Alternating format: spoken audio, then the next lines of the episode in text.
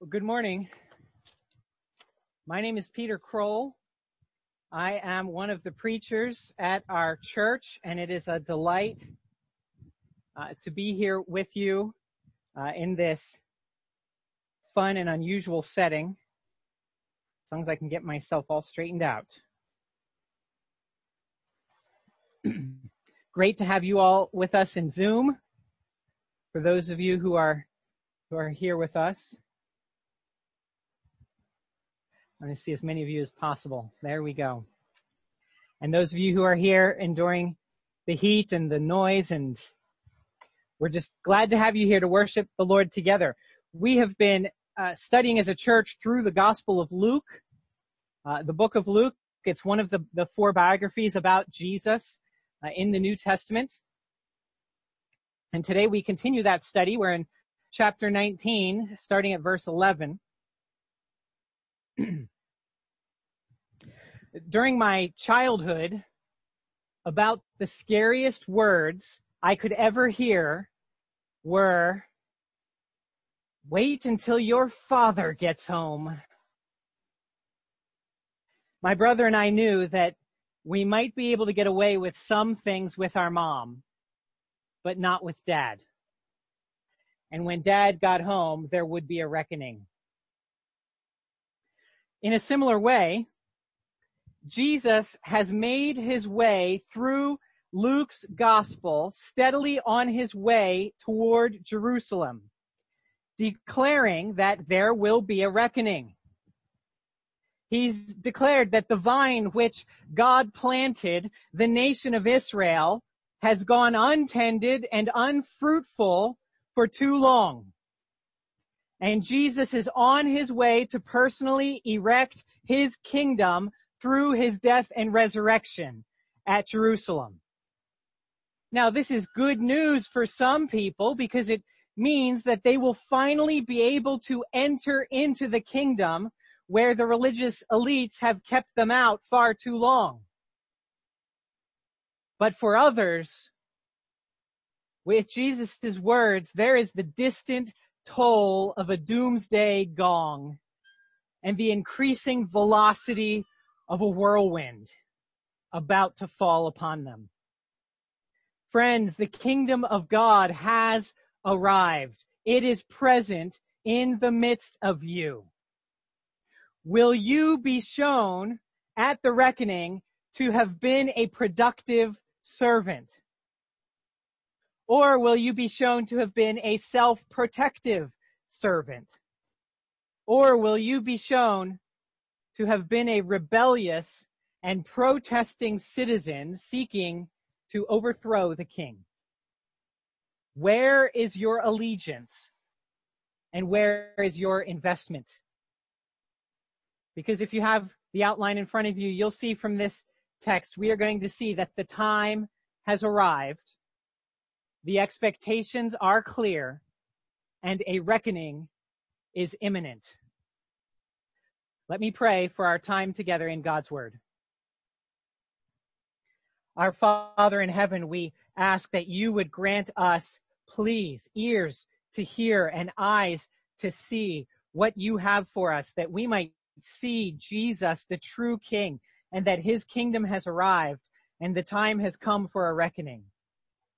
Please help us to be prepared. Help us to pledge our allegiance and hold fast in our allegiance to Jesus Christ, the King of Kings, our Lord and Master. Help us to bow before him and to receive his mercy and his grace today. We pray these things in Jesus' name. Amen. Please hear now the word of Christ from Luke 19 verses 11 through 27. As they heard these things, he proceeded to tell a parable because he was near to Jerusalem and because they supposed that the kingdom of God was to appear immediately. He said therefore, a nobleman went into a far country to receive for himself a kingdom and then return. Calling ten of his servants, he gave them ten minas and said to them, engage in business until I come. But his citizens hated him and sent a delegation after him saying, we do not want this man to reign over us. When he returned, having received the kingdom, he ordered these servants to whom he had given the money to be called to him, that he might know what they had gained by doing business. The first came before him saying, Lord, your mina has made ten minas more. And he said to him, well done, good servant, because you have been, excuse me, because you have been faithful in a very little, you shall have authority over ten cities. And the second came saying, Lord, your mina has made five minas. And he said to him, and you are to be over five cities. Then another came saying, Lord, here is your mina, which I kept laid away in a handkerchief, for I was afraid of you, because you are a severe man. You take what you did not deposit and reap what you did not sow. He said to him, I will condemn you with your own words, you wicked servant. You knew that I was a severe man, taking what I did not deposit and reaping what I did not sow. Why then did you not put my money in the bank? And at my coming I might have collected it with interest. And he said to those who stood by, take the mina from him and give it to the one who has the ten minas. And they said to him, Lord, he, he has ten minas. I tell you that to everyone who has, more will be given. But from the one who has not, even what he has will be taken away. But as for these enemies of mine who did not want me to reign over them, bring them here and slaughter them before me.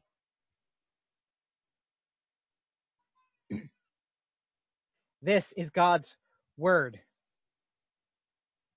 Let's try to understand what's happening here in this parable. First, in verse 11, we see that the time has arrived. Before I explain the parable itself, we must make sure that we understand the setting for the parable. The setting is a critical part of the context that the author Luke has established to shape the way we read this parable. In particular, we ought to understand that we are now in the final episode of Jesus' journey toward Jerusalem. For 10 chapters, ever since chapter 9, Luke has drawn out this journey, reminding us that Jesus is on his way to Jerusalem. In the next verse, verse 28, he will enter Jerusalem he finally arrives. We've had, for 10 chapters, we've had very little action, mostly just talking and reflecting on the kingdom of God and the nature of the kingdom of God. Jesus sent his disciples to proclaim to people that the kingdom of God has come. Jesus explained how the kingdom of God will grow as the people of God grow closer to God and they grow more like him. Jesus all throughout has also surprised us by describing time and again that the people you'd most expect to be in the kingdom won't be.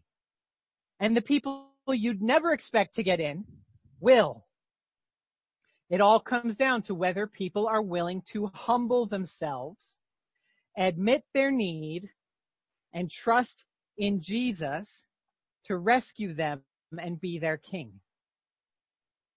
Now, in just the last few chapters, Jesus has spoken uh, specifically about the timing of the kingdom. When will these things take place? And when he was asked when the kingdom would come in chapter 17, verse 22, I think, Jesus flabbergasted his questioners by telling them that the kingdom was already present in their midst.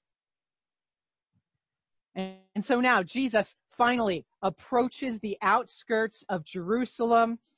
He, he's ready to die for the sin of the world. He's ready to be declared king by his resurrection. And he has one final parable here to explain what he is about. to explain what this journey, this 10 chapter travel, uh, travel time, what it's all been about. and the narrative begins in verse 11 by saying, as they heard these things, we ought to ask, what are these things? What things did they just hear that triggered their expectations and set him up to tell this parable? Immediately before this, as you look back in your Bibles, we, we had the story that we, we heard about last week. It was the interaction with Zacchaeus, the chief tax collector, where Jesus declared in verses 9 and 10 that today salvation has come to this house since he also a son of Abraham. For the son of man came to seek and to save lost. Friends, do you hear it? The things that these people heard that stimulated their Hey, salvation has come to the house of Zacchaeus. Salvation is a big word for Luke. It's Luke's buzzword for the kingdom of God. Salvation in Luke, that's what, what happens when God's kingdom comes in power, when imposters are ousted and the marginalized find life. Salvation is what happens when those who turn away from sin, like Zacchaeus, they gain everything. And those who hold on to their lives lose it all. That's salvation. And so the people hear this, they hear him say this to Zacchaeus and about Zacchaeus. Today, salvation has come to this house. Despised tax collector has become a son of Abraham. You see this, the outsiders, the despised, the Gentiles are going to start coming from east and west and north and south to recline today with Abraham in the feast of the kingdom. They hear these things. And so the air is electric and energy is at an all-time high and they wonder if this is it. Is this what they've been waiting for? Now that he's getting to Jerusalem, if is salvation really present right in front of them, embodied as a rabbi from Nazareth who has an awful lot to say about the way things ought to be. And so Luke tells us right in verse 11 that Jesus was near to Jerusalem. He's told us that he's going there. He's told us what's going to happen when he gets there. He told his disciples what's going to happen when he gets there. And he's near. And he's, we say, learn in verse 11 that these people supposed that the kingdom of God was to appear immediately. This is the setting for the parable. Now let me take a moment to address a common approach to this passage, an approach that I think is a mistaken approach. Many people who read this parable in Luke 19, this parable of the minas, when we read this parable, we can't get out of our head a different parable, the parable of the talents in Matthew chapter 25. And rightly so that it's in our mind because the two parables are very similar, where a, a, guy in charge of servants, he gives them some money and he goes away and then he comes back and he checks on how they did with it and some of them produced more and some of them didn't. And so it's very, very similar, but we need to be careful. Because friends, it would be a mistake to treat these two parables as though they were the same parable.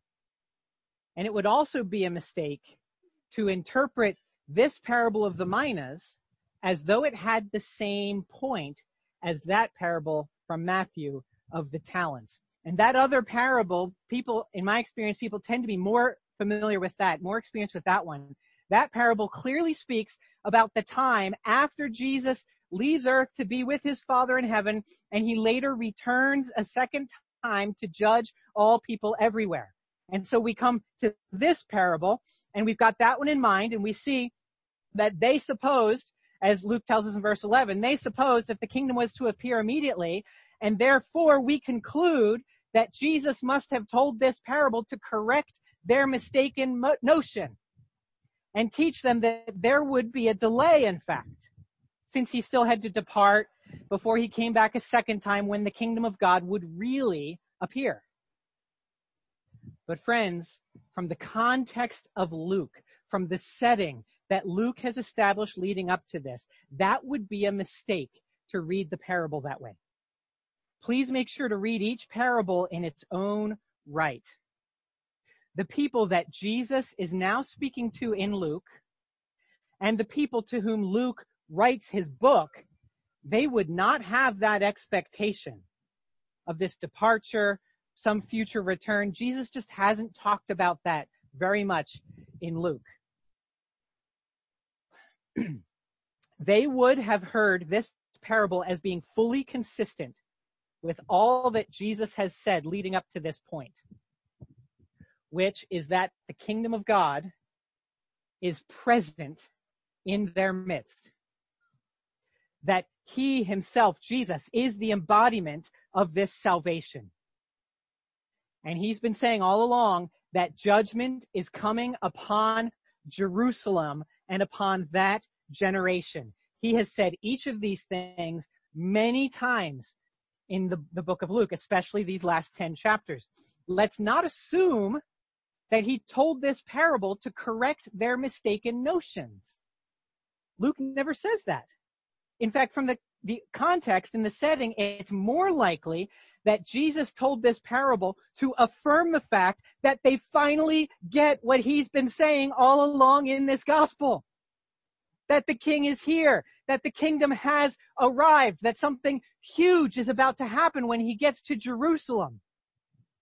The big surprise, however, is that there will be a big surprise for those who have been put in charge of the nation of Israel. And they will not quite be getting the respect and affirmation that they expect from their God. Now we know a lot about their expectations for vindication and promotion. Remember other parables he told, like the parable of the Pharisee who prayed, I thank God I'm not like this tax collector. Now we have a tax collector who's gotten salvation. What's going to happen to the Pharisees? We know about their expectations that God will honor them and promote them. But what are God's expectations? What are Jesus's expectations with this kingdom? The time has arrived. Verse 11, let's move on.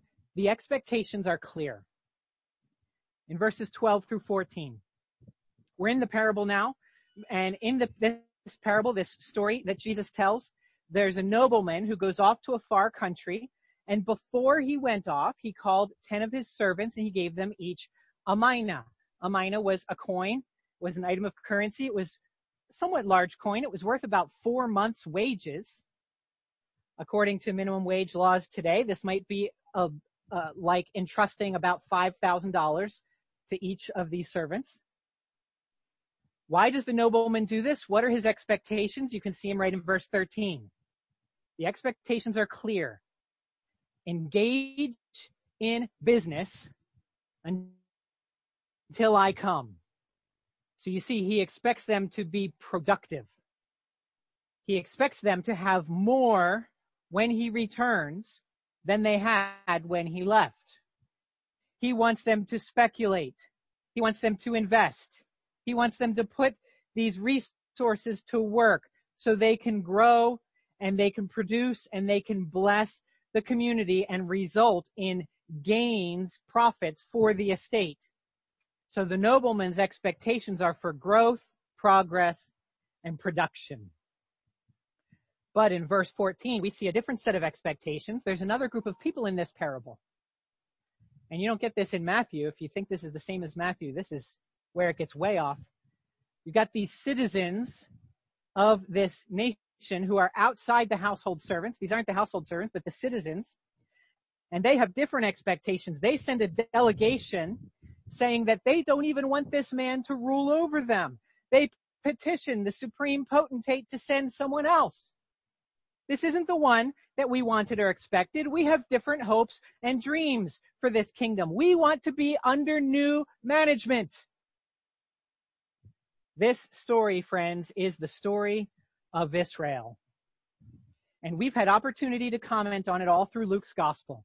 The nation of Israel was the vine that God planted, but it has borne no fruit for far too long. And so God, the vine dresser, is ready to pluck it out and start over, but he will be patient for a little while longer.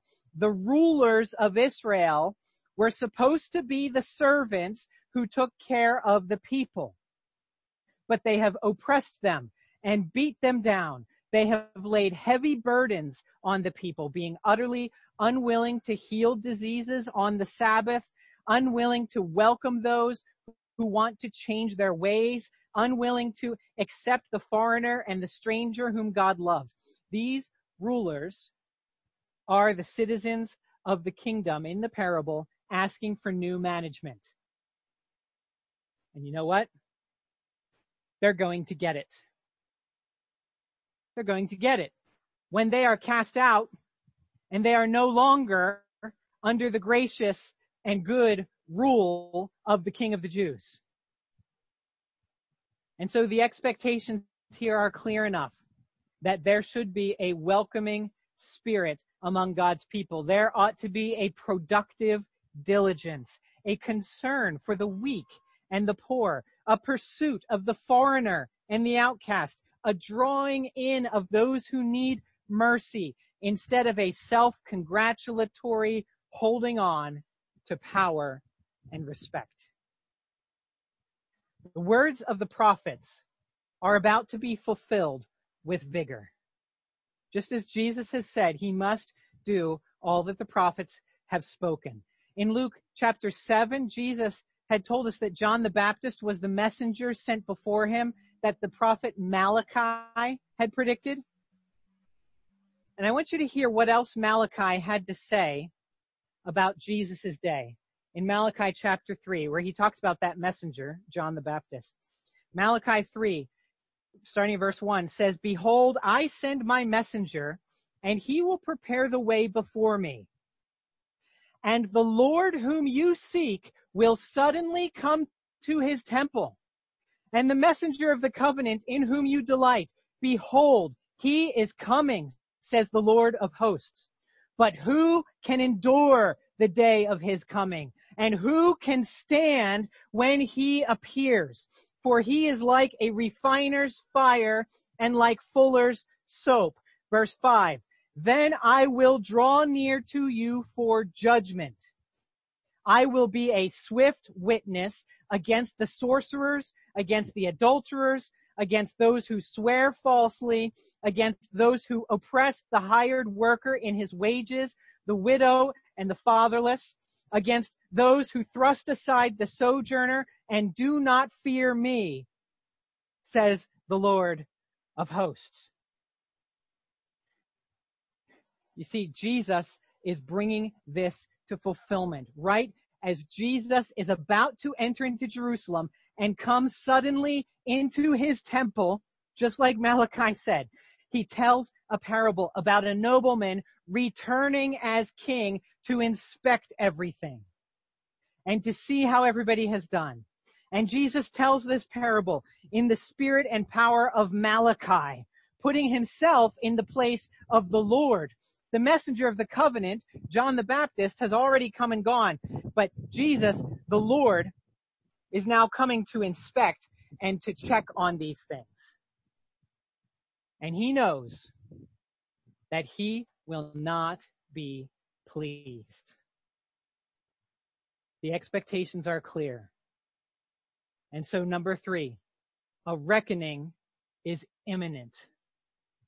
A reckoning is imminent as Jesus describes the return of the king to inspect his kingdom. In this parable, he comes across three categories of people. There are productive servants. There are protective servants. And there are protesting citizens.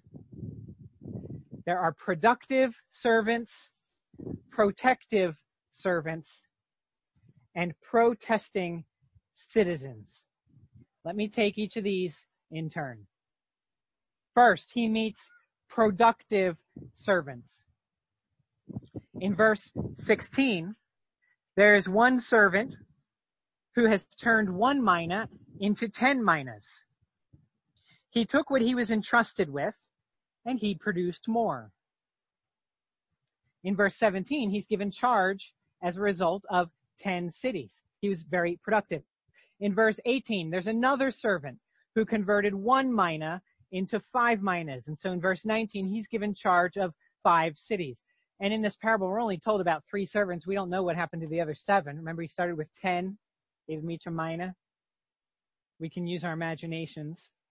But there are at least two productive servants that represent a class of productive servants. These servants describe those who are doing what they were charged to do. They are assisting in the kingdom's growth and the kingdom's proclamation. They have more at the time of reckoning than they had when they were first entrusted with the resources. In other words, looking at the Gospel of Luke, these are the 11 faithful disciples. These are Mary and Martha, the man healed of a multitude of demons. These are the shepherds who came to worship at the feet of baby Jesus. These are Simeon and Anna who delighted in his presentation at the temple. This is Jairus who believed. This is the bleeding woman who believed. This is the Roman centurion who believed. This is the sinful woman of the city who believed and had her sins forgiven. This is the blind man on the road to Jericho who recognized Jesus before he could see. He could see that Jesus was the son of David and the one who could offer him mercy. These are all people who welcomed the king's return to Jerusalem with open arms. These are people who end up better off than when they started. Those who became messengers to help spread the word, those whose interactions with the world caused the world and the people in it to draw closer to the King of Kings. Those are the productive servants. Second, in the parable, we see protective servants. The nobleman meets with this. This is the third one who approaches him in verse 20. This was a servant who held onto his mina and kept it safely hidden away.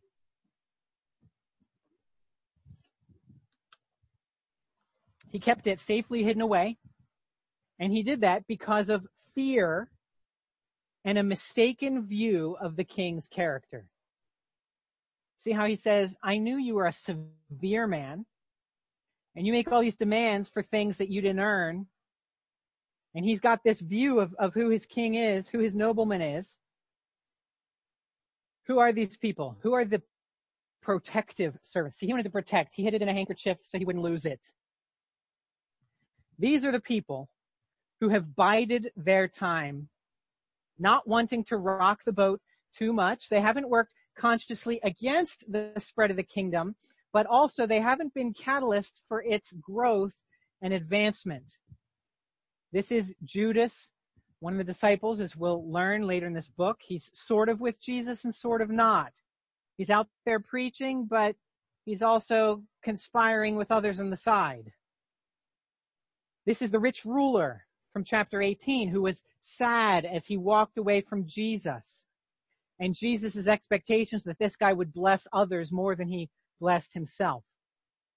These protective servants, they are the nine Jewish lepers who were healed by Jesus but failed even to return to thank him. These are all the people who claim to follow God as their king, but when push comes to shove, they don't really want things to change. And so we see in verse 24 that whatever they happen to have will be taken from them and it will be given to others who will be no more productive with it.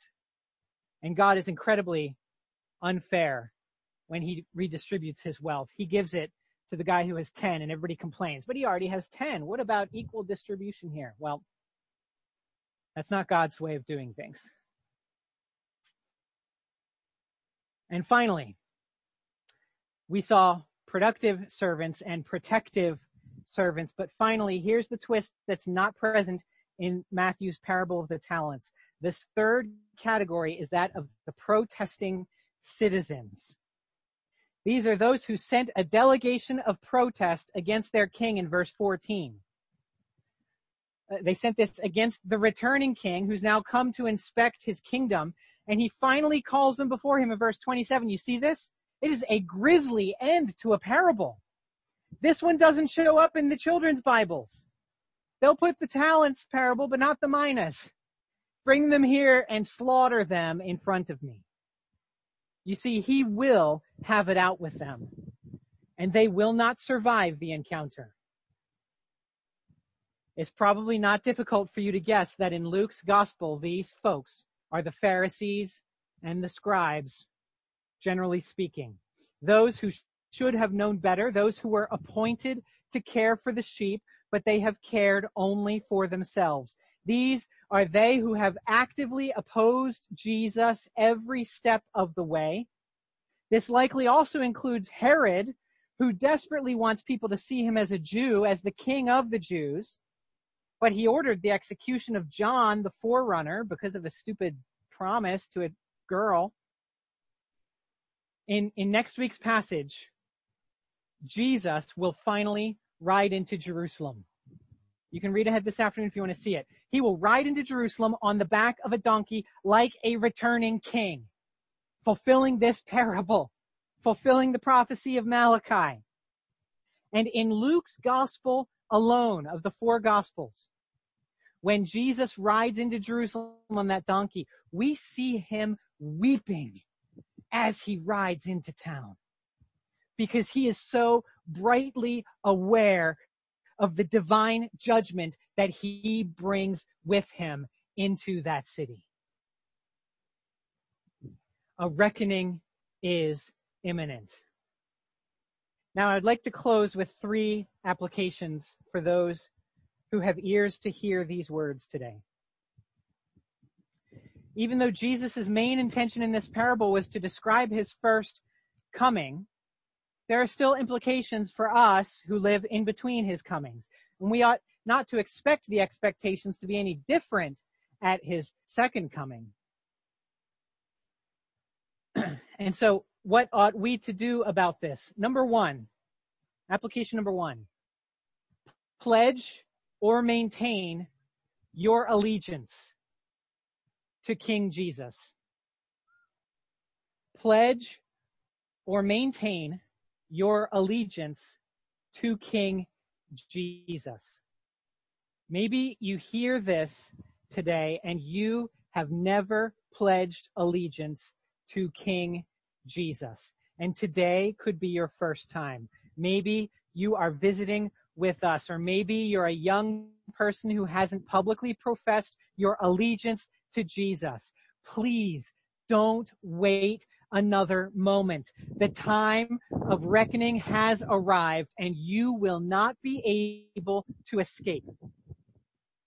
And if you have already pledged your allegiance to Jesus, please do not ever give it up.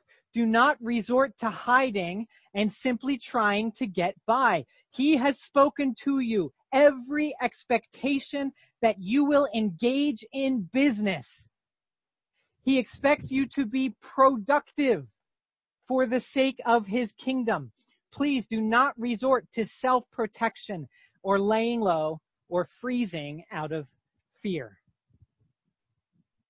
Pledge or maintain your allegiance to King Jesus. Number two, invest in this kingdom community. Invest in this kingdom community. Luke has now spent 10 chapters explaining how to do this. If you want some practicals, if you want to know what to do, go back and read Luke 9 through 19. Understand how Jesus expects you to proclaim his kingdom in your spheres of influence. He expects you to grow his kingdom by praying, by drawing near to God, by becoming more and more like Jesus, by stewarding your money and shaping your character after his purity and integrity.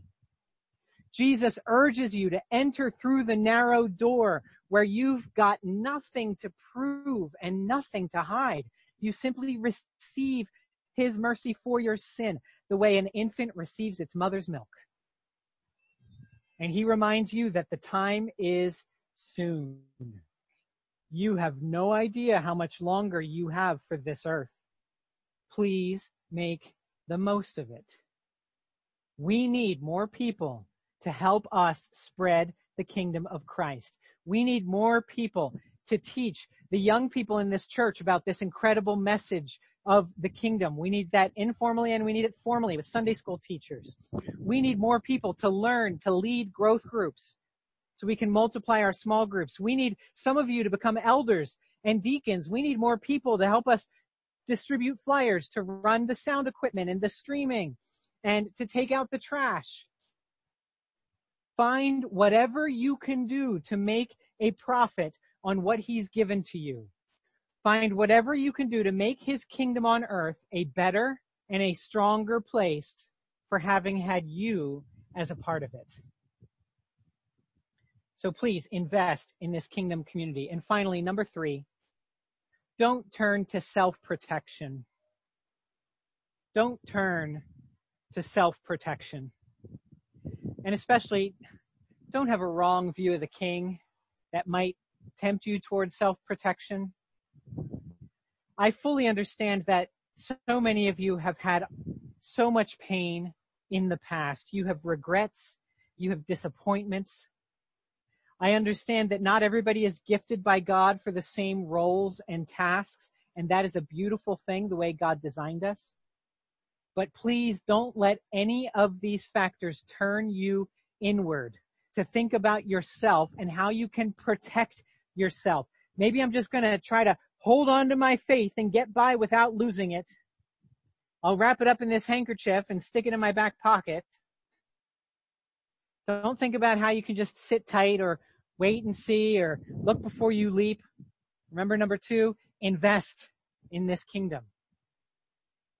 And especially if you think of Jesus, if you, if you, you, you look at him and you see him and, and the picture you have of Jesus is primarily that he is a strict and overbearing master just waiting to drop at the hammer. He's looking at all the mistakes you've made so he can jump on them. He's looking for you to screw up so he can be done with you once and for all. If you see Jesus this way, you'll never be able to take the kind of risks he asks of you. You'll never pull that handkerchief out of your back pocket and put it to work in a risky place where maybe you could lose it, but you have to risk losing it so that you can gain a lot more. Instead, please remember that Jesus is a kind and a generous master. He always gives grace to the humble, to those who know they need it. Remember that he came to seek and to save the lost. Remember that he invites you to come and feast with him now and forever. It's okay to come out of your shell and ask what you can do to help.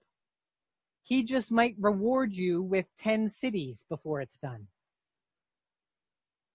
Friends, our sin, it is great, but his mercy is more if you will but live out your created purpose and pledge your allegiance to the kind and gracious King Jesus, the distant toll of his doomsday gong will have no fear for you. You can simply continue in your work, delighted for his return, so you can show him all that belongs to him and all that was your privilege to steward for a time. Please pray with me. Our Father in heaven, thank you so much for the Lord Jesus and this message of the kingdom that he brought the reckoning. He established salvation. And Lord, even uh, the the branches of of ethnic Israel were were broken off of your tree so that that we Gentiles could be grafted in. Their reckoning came, and we know that a reckoning is coming for us. Oh Lord, help us not to take this for granted, but help us also to fear lest we be broken off from this tree which you are growing of your kingdom. Help us to honor you, to maintain allegiance to King Jesus, to invest in this kingdom, and help us to avoid turning to self-protection because we know you are gracious and kind, eager to bless. We praise you. We bow before you, King Jesus. Be our King now and forever. We pray these things in Jesus' name. Amen.